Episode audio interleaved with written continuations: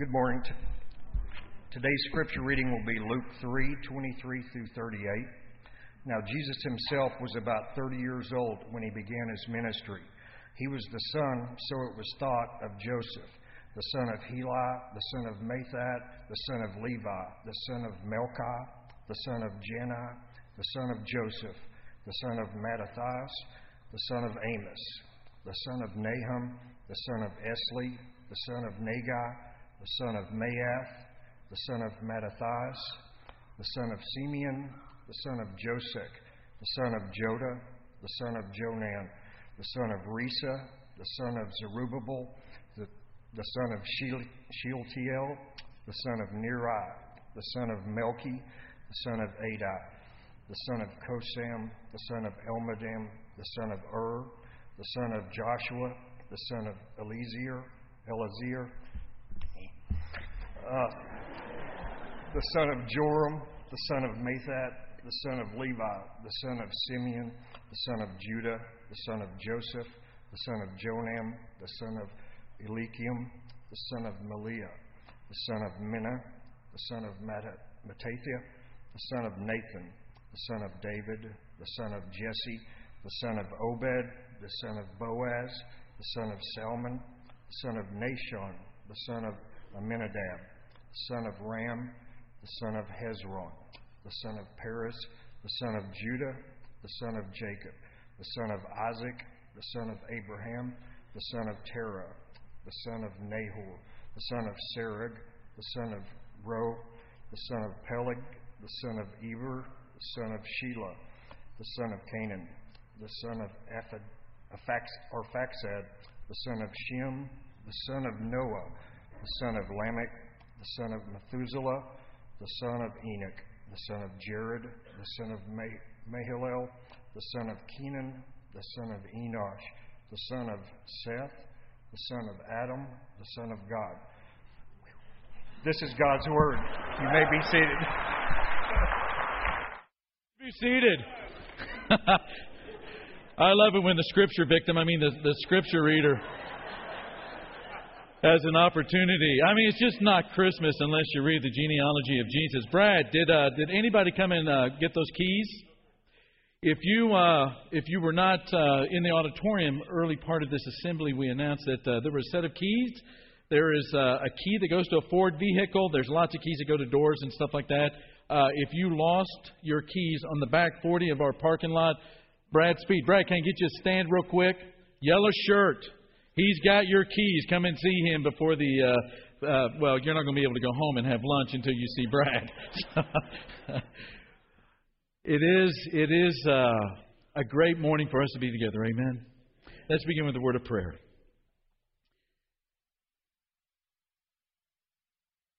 Father, so much to be grateful for. So much. You've been down to us and allow us to see you, Father, in creation and through your word and most perfectly in the Christ. And what we see, Father, is love that redeems and love that is compassionate and love that is merciful and gracious. And we are so grateful for all of these things. And we pray, Father, that especially as we think about the birth of your Son, Jesus, the part of the Trinity, of the Godhead, God the Son, who leaves your presence and becomes like one of us, Father, out of love, we are moved. And we pray, Father, that not only are we moved, but that we be changed. We be changed, Father, into the kind of people reflect that kind of love, in, not only in this church family, but in this community. And so as we think about the birth of Jesus this morning, we ask that you give us eyes to see and ears to hear in such a way that we turn toward you. And we pray this, all of it, with all of our heart, in the name of your Son, Jesus, and all the church said. Many of you know the PBS show, The Antique Roadshow. People bring some of their old things, maybe something that they have inherited, something that they run across in a flea market, or maybe something that they forgot that they had and they find it in the attic. And they bring it from their home to this place where they're filming the show. And it's appraised by experts.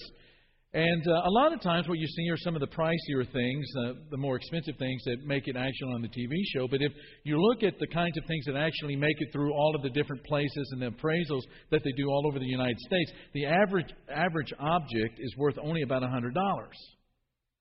About $100. Except in 2009, there was this woman, lived in Raleigh, North Carolina.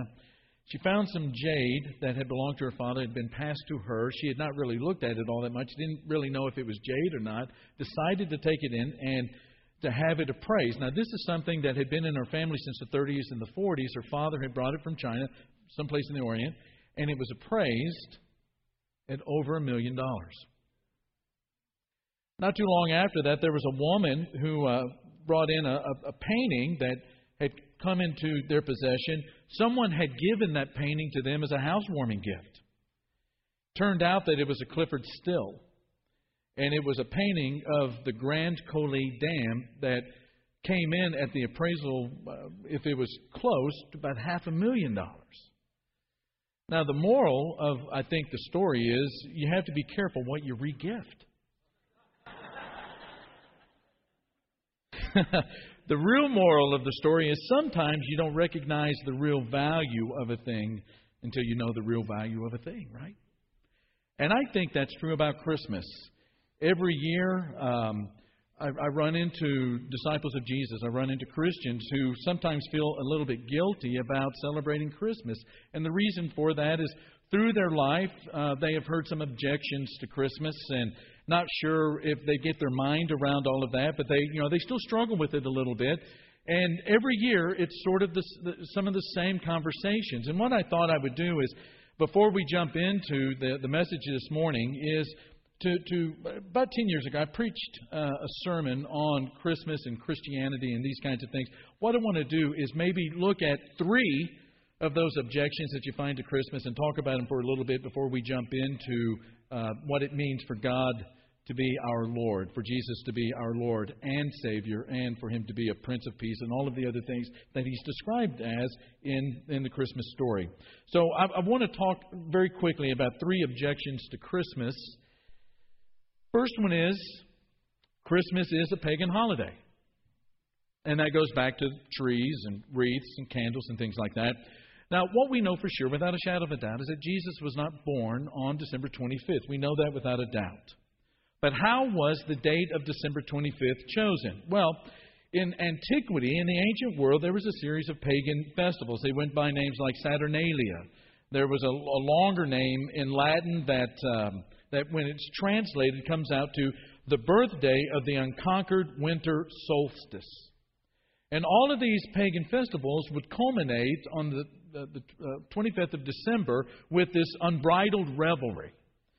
Well, in the year 354, now it might have been a little bit earlier than that, but in December 25th, 354 A.D., this is believed to be the first time, the first date, the first year that Christmas was celebrated as sort of we know it. And it was all an attempt to convert a day of extreme paganism, extreme immorality, into a day for the Christian faith. And converted it was. The reality has changed as all of those pagan symbols no longer are associated with the tree or with the wreath or with the candle. In fact, those things are associated primarily and nearly exclusively with the Christian faith. Not long ago, how time flies when you get older, right? It's about a decade and a half ago when we were preaching and working in another state. Ellen and I and our family were very close to a state university. And during the Christmas holiday for that state university, the employees were not allowed to wear shirts that had Christmas trees. They were not allowed to have wreaths or any of those kinds of things because all of those things were associated with the birth of Jesus. And those things were offensive to some people on that campus.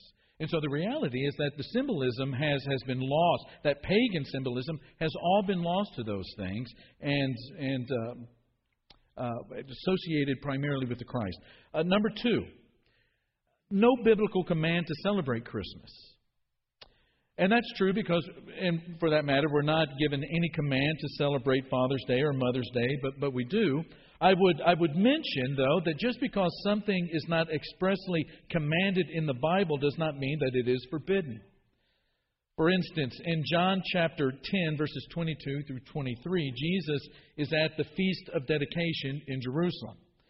The Feast of Dedication, and you might have a footnote in your Bible, it says this is actually Hanukkah, which commemorated the rededication of the temple by the Jews when they took Israel back from the Seleucids about 150 years or so before the time of Christ. Now, what's interesting about this is that it's not mentioned in the Bible, because it takes place actually in the 4 centuries that happened between the end of Malachi and the writing of the Gospels. There's about 400 plus years, more or less, in that period of time, in the middle of that silence where there is no inspired word coming that we have a record of. Between Malachi and Matthew, you have in about 150 B.C. or so, you have the Hasmoneans and the Jewish army taking back Israel from the Seleucids and rededicating the temple at that time. And yet you have Jesus at that Feast of Dedication in John chapter 10. And then the last one we would look at is we should think about the birth of Jesus every day and not just one day. And I agree with that. If you've been reading part of the Old Testament in preparation for Christmas this year, maybe one of the things that you've been reading through in the Old Testament, you remember that the Lord Himself instituted on the 15th of Nisan, which is the Babylonian way of saying the 15th of Aviv, which when you read Exodus, that is the day that was instituted for Passover.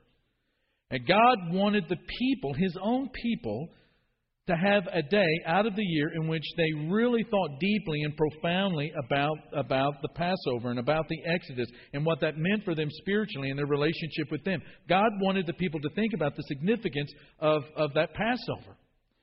But He also wanted them to think about it every day. He wanted them to think about it as a way that they filtered the events in life. In our study of Judges on Sunday night, if you've been a part of that, one of the ways that the people of Israel got off track spiritually was they were not thinking of Passover more often. In fact, out of all of the things that God could have said to them as He was trying to get them back on track spiritually was this. He said to them, "Have you forgotten who it was that delivered you out of the hands out of your enslavement to Egypt?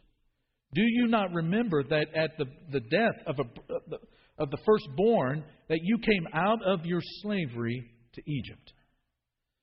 And so I think God wants us to think about all of these special events in the history of faith, and He wants us to think about them all the time, but He also understands the significance of taking one day to rekindle joy in our hearts in gratitude for the greatness of His unfailing, faithful love to us. And so when we think about Christmas as disciples, we think about the great mystery of God becoming a man through the Incarnation. And we think about the great blessing of our salvation. He is Christ, our Savior. And it is the blessing of our salvation as our sins are forgiven and we are transformed and then enlisted into His human project. But we also remember at this time of when the whole world seems to be tipping its hat to the birth of Jesus, we also remember that the Messiah is our Lord. And so in Luke chapter 2, beginning in verse 8, there were shepherds living out in the fields nearby, keeping watch over their flocks at night. An angel of the Lord appeared to them, and the glory of the Lord shone around them, and they were terrified. But the angel said to them, "Do not be afraid. I bring you good news that will cause great joy for all the people. Today, in the town of David, a Savior has been born to you. He is the Messiah." Say the last two words with me. The Lord. You know, the very last words of the Bible are these. Revelation chapter 22, verse 21. "The grace of the Lord Jesus be with God's people. Amen." Now, Jesus is not the Lord in some sort of a general garden variety, vanilla, generic way. He is our Lord. He is the Lord by which we live our life through that designation every day. When Peter is writing to the church under the rule of the Roman Empire, he makes this staggering statement in 1 Peter chapter 3. He says, "In your hearts," and he's writing to the church, he says, even though Rome is the big empire. In your hearts, you revere Christ as what? The Lord. What that means is you set apart, you sanctify, you make that setting apart in your heart of Jesus as Lord, the special part, the core part, the center part of your life. Now, what does the Lordship of Jesus mean, though? Let me give you a definition. The definition is this: the unequivocal allegiance and unconditional obedience a disciple renders to Jesus Christ. Let me read that again. The unequivocal allegiance and unconditional obedience a disciple renders to Jesus Christ. Let's break that definition down just a little bit. Unequivocal allegiance. What that means is that a disciple of Jesus of Nazareth lives his life in such a way that there is no question as to where he takes his cues in life. That you live your life in such a way that people are able to readily identify the fact that you are different, and that difference is because unequivocally, without reservation, without any diluting down that allegiance, you live your life according to the rule of God, according to the rule of Christ in your life. And then number two, the unconditional obedience. This simply means that you have taken the if clause out of your obedience. What we do a lot of the time is we insert that if clause in our obedience to God, in our obedience to the Christ. We say, I'll obey Jesus if I get the life I want. I will obey Jesus wherever He wants me to go if I understand what He's talking about. I will obey Jesus if I agree with what it is that He desires. I'll obey Jesus if I get the life I want, the right spouse, the right family, the right job, etc., etc. Now, we live in a culture, and you know this as well as I do, we talk about this all the time. We live in a culture that really fights against the idea of someone other than the individual self being in charge. In Western culture, what we believe is that there is not an absolute truth that everyone lives according to.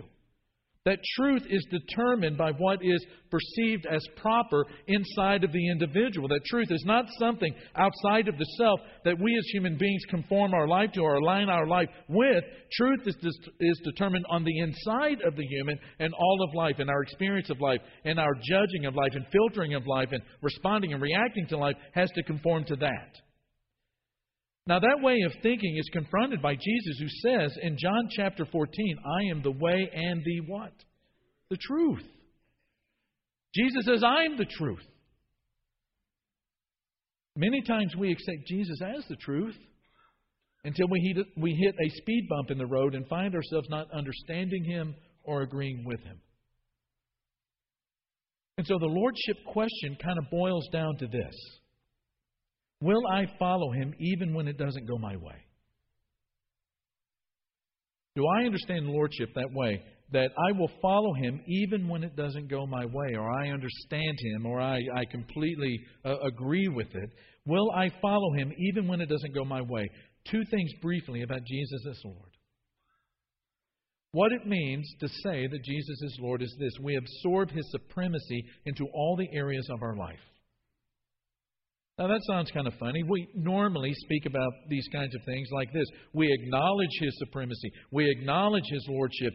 But there is a subtle, but I think hugely important difference between just saying we acknowledge it and that we absorb it. Think for a moment about the difference between the two words acknowledge and absorb. We acknowledge something when we recognize it to be true. We acknowledge something when we recognize it to be true. But what does it mean when we say that we absorb it? It means that we bring it on the inside. That we bring it all the way on the inside. That we soak it in. It's swaddled. It's something that we embrace and bring into our very way of thinking and living. Now, it is right and proper to say that we acknowledge Jesus as the Lord of our lives, because that is a true thing. He is the Lord of our lives. It's a completely different thing, though, to say that we have absorbed His lordship into our lives. It goes deeper to say that Jesus is absorbed as Lord into our relationships. He is absorbed. It gets all the way on the inside, all the way down to the core, into our soul as Lord in the use of our language, our desires, our money, whatever it might be. You know, there was an article in the Wall Street Journal not too long ago, and it asked the question, why work out when you can just buy the clothes and look like you did? I'm all for that. But the article went on to say, people are buying sports clothing without actually practicing the sport. And then this quote, the U.S. athletic apparel market will increase by nearly 50% to more than $100 billion at retail by 2020, driven in large part by consumers snapping up stretchy tees and leggings that will never see the fluorescent lights of a gym. Which sounds kind of amazing. I mean, you can look like an athlete, without ever going to a gym.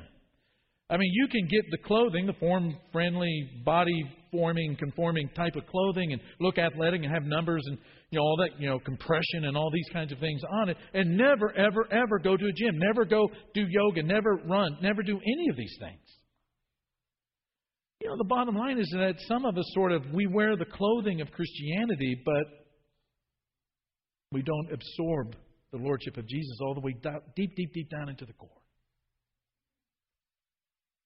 When we talk about Jesus being Lord, we absorb His supremacy into all the areas of our life. And Jesus doesn't have it any other way either. In Luke chapter 14, verse 27, He says, "Whoever does not carry their cross and follow me cannot be my disciple." In 1 John chapter 2 and verse 6, John, who had picked up his cross and followed the Christ, at the end of his life, writes, "Whoever claims to live in Him must live as Jesus did." And then the second thing, not only do we absorb His supremacy into all the areas of our life, but we accept the changes His Lordship brings. We accept the changes His Lordship brings. Jesus used a lot of images to help people understand what it meant to follow Him. There are two particular images that stand out. The first one is, He talked about picking up a cross. He's talking about a crucifixion. We spend a lot of time talking about the crucifixion in our church because it is at that point that Jesus is paying the price for our sins to be forgiven. That nobody gets into heaven for free. Somebody has to pay for the guilt and the penalty of the crimes that we have committed against God's good earth and bringing the thorns and the thistles in. And so we know about the crucifixion. And we know how brutal the crucifixion is. And if you saw Mel Gibson's the Passion of the Christ, the movie is just brutal. The movie is just absolutely brutal. But I think it's probably one of the best ways for us in this 21st century to get our minds around what it meant to be crucified. And one of the things you notice is that when, there are lots of ways to die in the world and lots of ways to be killed in the world. The crucifixion was special. Because what the crucifixion meant, to be crucified, was about the death of the self. The self is destroyed before the body dies. It's about humiliation. One of the reasons that the Jewish Sanhedrin wanted Jesus to be crucified is because it would destroy the self. It would destroy His reputation. It would destroy his standing and status in the eyes of the people because it was so humiliating. And so when we speak about picking up, or Jesus speaks to us about picking up our cross, and we talk about, we need to pick up our cross and follow Jesus, we are talking about a death of self. A death of self that sometimes is incredibly humiliating. But then there's a second thing that Jesus talks about. He says it to Nicodemus in John 3. He says, "No one can enter the kingdom of God unless they're what? Born again." Unless they're born again. The language of dying to self and the language of being born again, of the new birth, is the language of a radical change that takes place in your life. That's what it means to absorb Jesus. Not just acknowledge it, but to absorb the Lordship of Jesus, His supremacy, into your life. Is that it brings about a radical transformation in your life.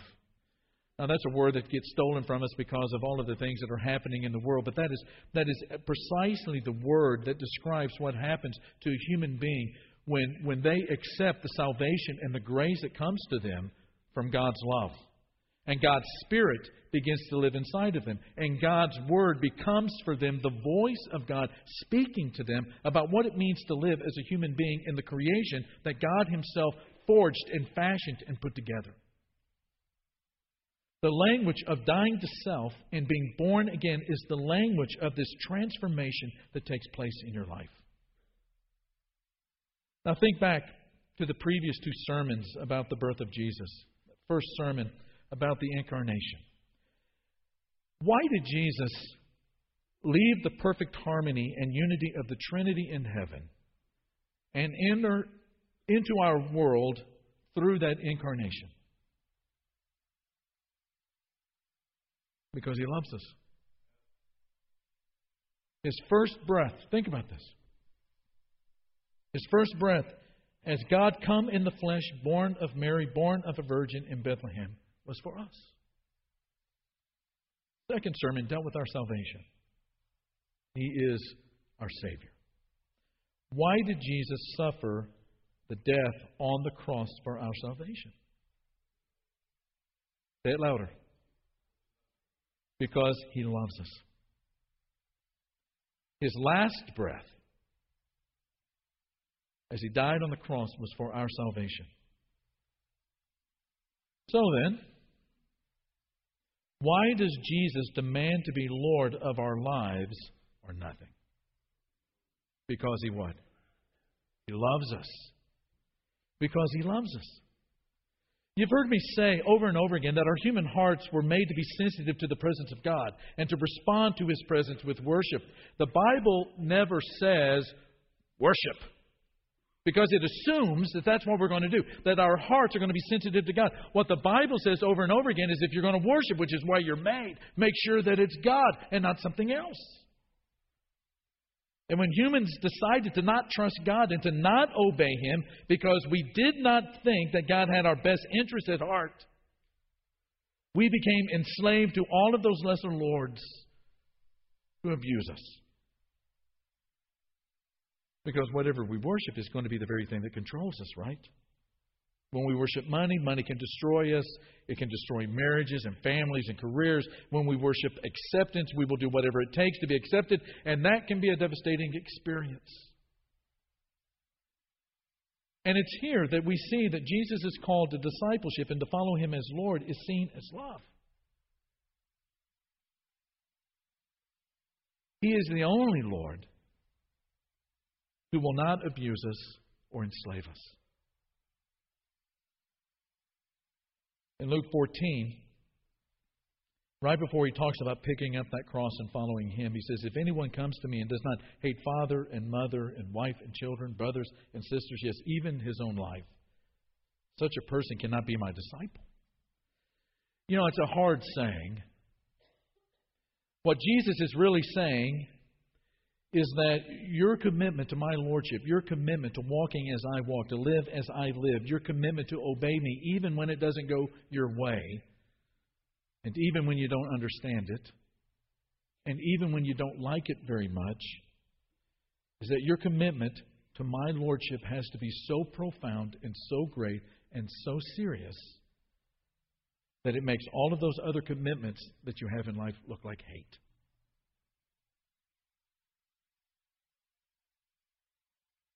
Someone says, why would anyone want to do that? Why would anyone want to do that? Why would anyone give up everything to follow Him? And the reason is, He gave up everything already for you. And that's why He's Lord. Great passages about the death of Jesus is that hymn that we find in Philippians chapter 2 that talks about the Incarnation. That he did not think that equality with God was something that He should just grasp and hold on to, but emptied Himself and became a man, and not just a man, but a servant, and not just a servant, but a servant who was obedient even unto death. And it's that obedience that brings the exaltation to His Lordship. That every knee will bow before Him and acknowledge Him as Lord. He offers Himself to you as one who understands you. in the Incarnation. There's not anything that any of us have ever gone through that He Himself has not, in some point, a point in His life, experienced like we experience it. The temptations, the grief, the suffering, whatever it might be. There is nothing that you have done. I say this as your minister. There's nothing that you have done in the past that would keep you out of God's kingdom, that would keep you out of God's grace, that would keep you from being saved and all of your sins forgiven. There is nothing in your past that would keep that from happening. But He also is our Lord out of love. And what He calls of us is to follow His life. What He calls of us is to allow His voice to be the directing voice in our life. And it is a relationship of lordship that is fraught, that overflows, that is overfilling of the heart and soul with blessing. As Ben leads us in a song this morning, it's an invitation song. As our shepherds come down to the front, if there are some ways that we can bring you into relationship with the God who became man in order to be our Savior, in order for us to follow Him as the Lord of the universe, and you would like for that to happen today, then we want you to come down and talk to these shepherds as we stand and praise God. Joy to the world, the Lord is come. Let earth receive her King.